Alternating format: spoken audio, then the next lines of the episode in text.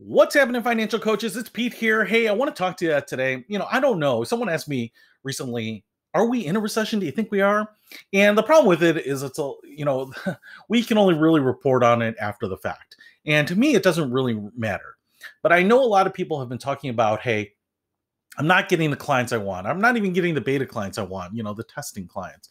You know, I don't really do a beta client type of thing. I either bring on clients or I don't, you know. Um, but I get it. If you if you really feel like that's the right path for you, feel free to do it. What I want to say here, though, is that I get in strong economies, you know, reverse six months ago, eight months ago, when things felt good, you know, it was it might have been tougher to get financial coaching clients. Now, I could argue the other side of that too. When people are doing well and they have money, they have some uh, discretionary cash to hire people like you and me. But right now, you should be able to get clients. And now I'm not saying that the floodgates are going to open and you're going to be turning people away. I'm not saying that.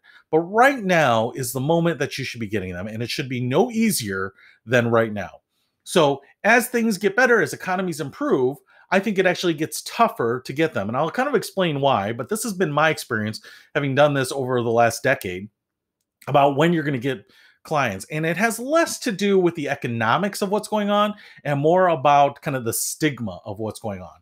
And basically, what I'm trying to say here too is that if you're not getting clients right now, as the winds change and people are going to be less likely to engage with a financial coach, you're probably going to have things dry up a little bit. There's going to be some ebb and flow to it. And um, I want you to be busy right now because this is as good as the getting gets, I think, right? So, why does a bad economy help? You know, for for me, the reason I got into this was back in 2010, 2011. And the problem is, we we're coming out of a very, very tough economy, the Great Recession, as they called it. And a lot of people were still hurting, even though through those years, right? Economy was still stagnant people were struggling to find jobs. And that's where my program was born and that's how i got into it. And i pivoted from a um, kind of professional advisor role into kind of this free uh, and at the time licensed role. And i was just trying to help people and we had no shortage of people no shortage of them because um, one the economy was tough. People were struggling with money right? So that's a factor that i think is going to help you. But then on top of that because the discussion across the country was hey it's bad for a lot of people. People are losing their homes. People are losing their jobs. People can't put food on the table right? That started breaking down the walls and the stigma of people talking about money. The reality is no matter how good or bad the economy is there are always people struggling with money. Many m- more than you probably even think right? Even when the economy is good even when you see your friends employed even when they're getting financing for big houses and cool cars and all this stuff a lot of people are hurting in ways that you just can't see and they're able to mask it because you know things are good and people can kind of stay one step ahead of the collector in many cases.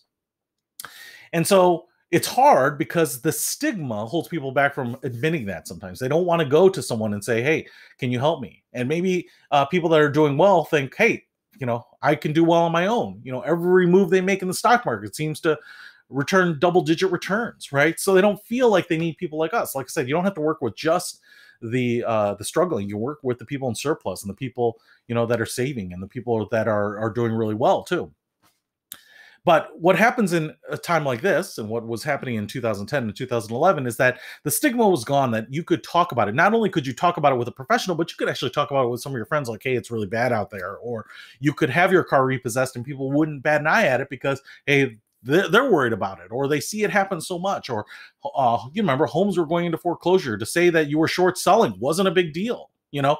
Um, kind of the the impressions by people of what was acceptable and what wasn't were changing and I think right now we're kind of in that situation. You know, they're talking about stimulus and they're talking about people that are struggling and people that are only in their apartments and they're not evicted because of the moratorium on evictions, right? There are a lot of people out there that one need the help. But two, I also think we have uh, busted down the walls of the stigma of asking for help or talking about our finances.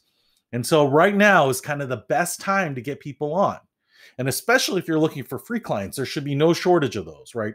Now, again, I'm not saying that you should be having 10 you know, hot inquiries a day. That's not what I'm saying. But if you're going weeks now and doing the right things and trying to talk to people, you know, maybe you're not doing the right things, but even if you feel like you are and people are coming to you, this is a point where maybe you should say, you know, what is it going to be like when there's more competition out there, more financial coaches doing this, when there's going to be less demand, when there's going to be more barriers to people kind of talking about their finances. Right.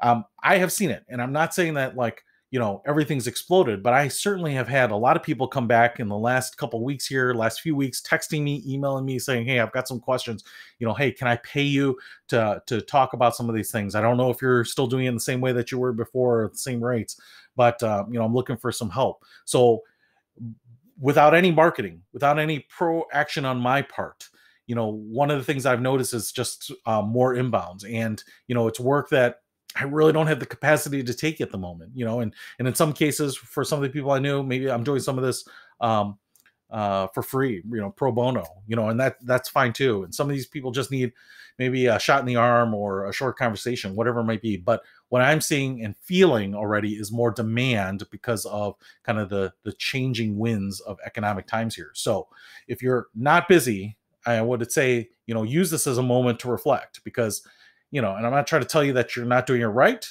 but maybe uh, the marketing or the the way you're trying to gain exposure isn't working. Maybe people uh, know what you do, and maybe they just don't have enough confidence in what you're doing to reach out to you. Maybe they're still um, shy about it. So maybe it's the messaging that you have to to come out with. Maybe you have to show some vulnerability. Maybe you have to share some experiences. Maybe you have to kind of talk more specifically about um, you know certain cases that you can work with or give some tips. Maybe you can uh, give more actionable advice as opposed to talking generalities. You know i'm not sure what it is but if you're if if you're not getting the demand right now i don't think it's going to get better.